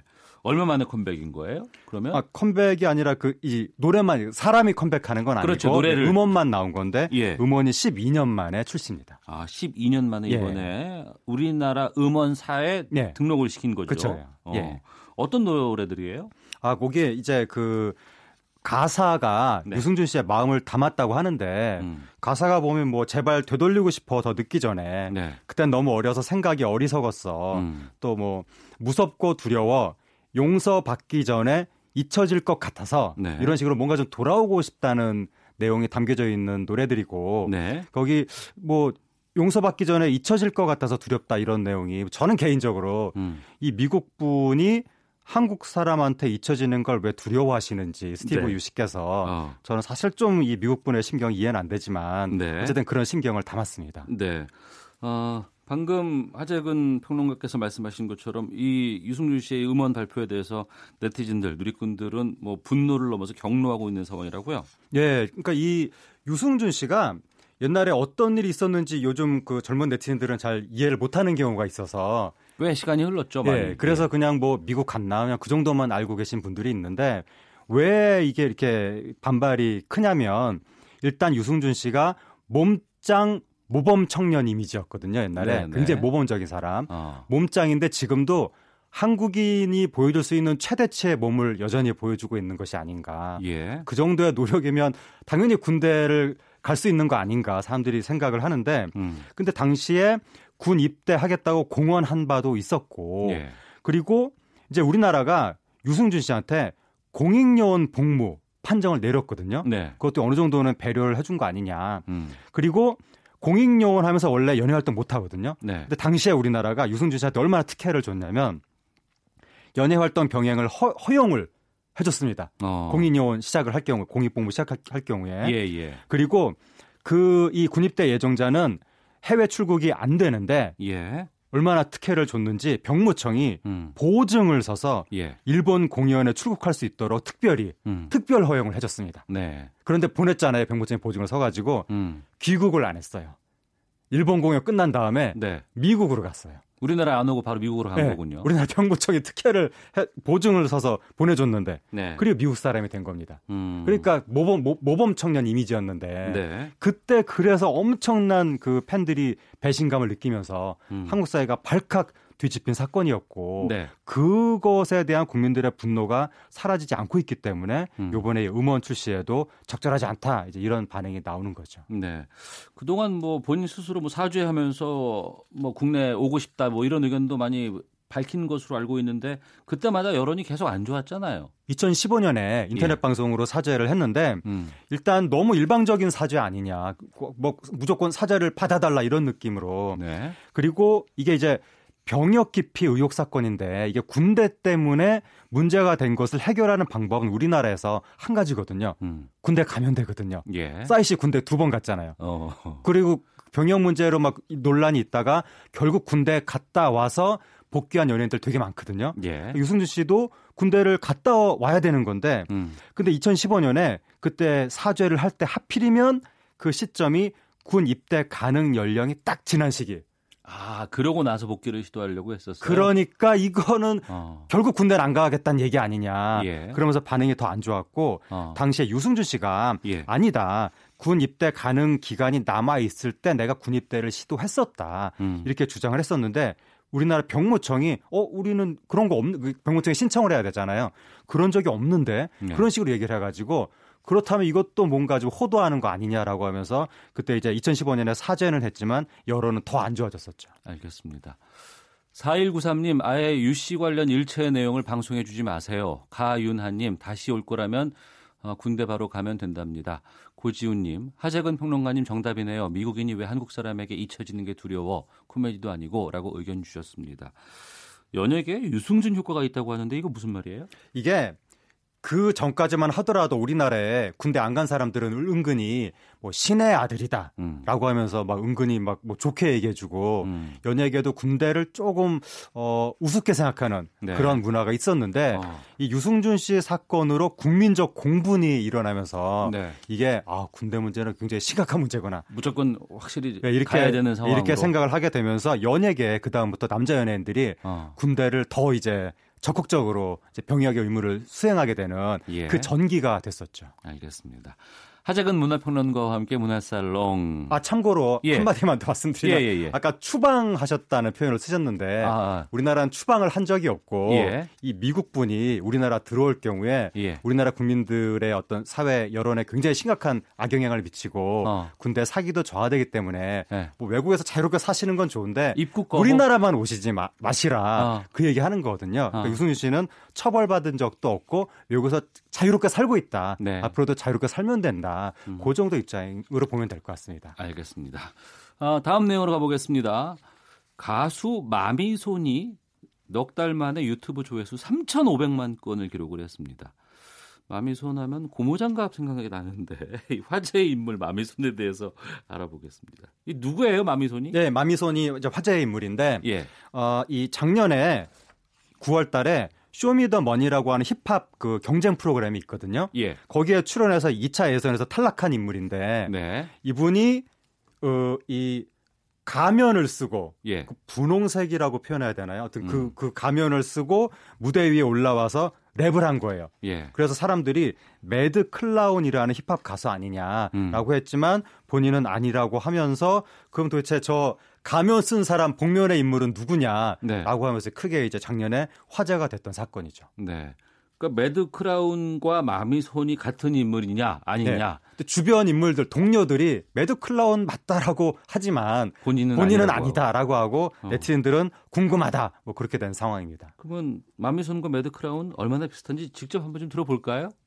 핫핑크 복면을 써봤는데 이게 또 마미손 고무장갑 같은 거예요. 어? 그래서 마미손입니다 저는. 계획대로 되고 있어. 오케이 계획대로 되고 있어. 진짜 이거 완전히 못됐네. 제대로 웍색이 내 머리 깬 But I feel like 소년 쪽지.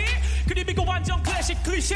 주인공 처방고 통받고 각자 레드 클라운이 요즘 밀고 있는 새로운 개인기가 있다고 합니다. 그리고 심지어 그 개인기를 행사장 가서 하고 다닌대요. 뭘 하고 다녀요 요즘에? 마미손 성대모사. 진짜요? 네. 이거 한번 좀 들어볼 수 있어요? 네. 네. 와 나 진짜 이거 완전히 못됐네. 제대로 빡세게 대가리 깬 But I feel like 소년 점프지. 그림 이거 완전 클래식 클리셰. 잠깐만요 잠깐만요 이게 같은 사람이 해도 이 정도로 똑같진 않거든요. 이거 성대모사가 아니고 그냥 그 자체예요. 실제로 마미손 만나본 적은 있어요? 실제로 만나본 적 없습니다. 아, 네. 네. 네. 네. 케이비에스 유희열의 스케치북 출연 내용 중에서 저희가 아주 음성을 좀 따와봤습니다. 매드 크라운, 마미손이 함께 출연을 했다고 해서 참 많은 분들이 좀 웃었던 그런 기억이 나는데 예. 이 마미손과 매드 크라운이 어떤 관계인 거예요? 아, 그 본인은 그 마미손이 뭐라고 그랬냐면 네. 분명하지만 분명하다고 말할 수 없는 관계다. 이게 무슨 말이에요? 무슨 말인지 알 수가 없고요. 예, 예. 제 매드 클라운은 마미손에 대해서 음. 너무 상업적인 거 아니냐라고 비판을 한 적도 있는데 네. 무슨 관계인지 어쨌든. 그 동료들 원래 동료들이 가장 잘 알잖아요. 예. 그 동료들은 동일인 아니냐라고 어. 강력하게 의심을 하고 지금 목소리 들어보니까 목소리도 거의 비슷하다고 우리가 또 판단을 할 수가 있는데 예. 어쨌든 본인은 아니라고 주장하고 있습니다. 그러니까 분홍색 복면. 네, 복면이라고 표현을 해야 되겠네요. 예, 머리에 예. 뒤집어 쓰고 나오는 거죠. 어. 지금 이 마미손의 인기가 어느 정도예요? 아, 그 그때 탈락한 이후에. 예. 소년 점프라는 노래를 유튜브에 올렸거든요. 예, 예. 그게 이제 히트를 한 거예요. 어. 그래서 오케이 계획대로 되고 있어. 이 말이 작년에 유행어가 돼가지고 네. 지금 개그 프로그램에도 나오고 여기저기서 지금 패러디가 되고 있고 음. 이 소년 점프 노래는 조회수가 한 달 만에 이천만 뷰, 댓글 팔만 개 음. 그리고 급기야 고용노동부에서 홍보대사로 마미손을 위촉을 할 정도로 아. 또 이런저런 막 보도 시사 전문 프로그램 이런 데 마미손이 나와가지고 인터뷰도 하고 예. 그럴 정도로 지금 이 시대의 하나의 어떤 아이콘이 돼가고 있습니다. 고용노동부 홍보대사까지 예. 위촉됐어요? 그렇습니다. 그런데 마미손의 얼굴을 본 사람은 아무도 없잖아요. 예, 그렇습니다. 왜 이렇게 인기가 많은 거예요 이게? 그러니까 이게 고용노동부 홍보대사 그러, 그거랑 비슷한 맥락인 것 같은데 예. 그러니까 일단은 그 재밌고 뭐 신기하고 그런 것도 있지만 음. 그 이 마미손이 아까 제가 아, 경연에서 떨어졌다고 말씀드렸잖아요. 예, 예. 그다음에 소년 점프라는 노래를 내놨는데 그 노래 가사가 나를 떨어뜨린 자 경쟁자들을 악당으로 규정하면서 음. 복수하겠다. 어. 힙합은 다 망해라. 막 이런 식으로. 그리고 내가 이렇게 좌절을 겪고 일어나는 건 다 다 나의 계획이었다. 음. 오케이, 계획대로 되고 있어. 막 이런 네. 건데 예. 요즘에 그런 식의 좌절을 겪은 청년들이 굉장히 많으니까. 아, 그렇죠. 네, 그 예, 청년들이 예. 마미손한테 감정이입을 하면서 어. 어, 아무튼 뭐 나를 발견해주지 못하는 세상아 망해라 약간 그런 것도 하면서 뭐 오케이 계획대로 되고 있어 앞으로 잘할 거야 막 그런 식의 이미지 때문에 청년들한테도 인기가 있고 음. 그러니까 또 고용노동부에서도 그런 것 때문에 이제 홍보대사로 한 것 같습니다. 그러니까 이게 단순히 재미로만 하진 않을 것 같고 네. 무언가 전달하고자 하는 목적이 있을 것 네. 같거든요. 아, 일단 그 근데 재미 B급 유희 음. 뭐 저기 뭐 병, 이른바 병맛이라고 하는 네네. 그런 재미도 굉장히 큰 요인이 됐고 그다음에 마미손이 전달하고자 하는 의미가 있다고 하는데 음. 매우 좀 생뚱맞긴 하지만 네. 어떤 의미냐면 우리나라에 이제 악당이 출연을 했는데 음. 심판을 내려줘야 하는 사람이 저 사람이 바로 악당이다라고 복면을 속 시원하게 벗겨주지 않는다. 아. 우리는 저 사람이 악당이란 걸 알지만 네. 어, 속 시원하게 알지 못하고 음. 제대로 그 사람의 복면을 벗기지 못하고 있다. 네. 그래서 어, 우리가 그 사람의 복면을 벗기 위해서 얼마나 적극적이었느냐 음. 이게 중요한데 사람들이 마미손의 복면을 벗기려고 적극적으로 요구하는 것만큼 바로 네. 사회적 악당의 복면을 벗겨야 된다. 어. 그런 의미가 담겨있다는 생뚱맞은 말을 했습니다. 예, 알겠습니다. 문화살롱 하재근 문화평론가와 함께했습니다. 고맙습니다. 감사합니다. 예, 오태훈의 시사본부 오늘 소식은 여기서 마치도록 하겠습니다. 내일 오후 열두 시 이십 분에 다시 인사드리겠습니다. 내일 뵙겠습니다. 안녕히 계십시오.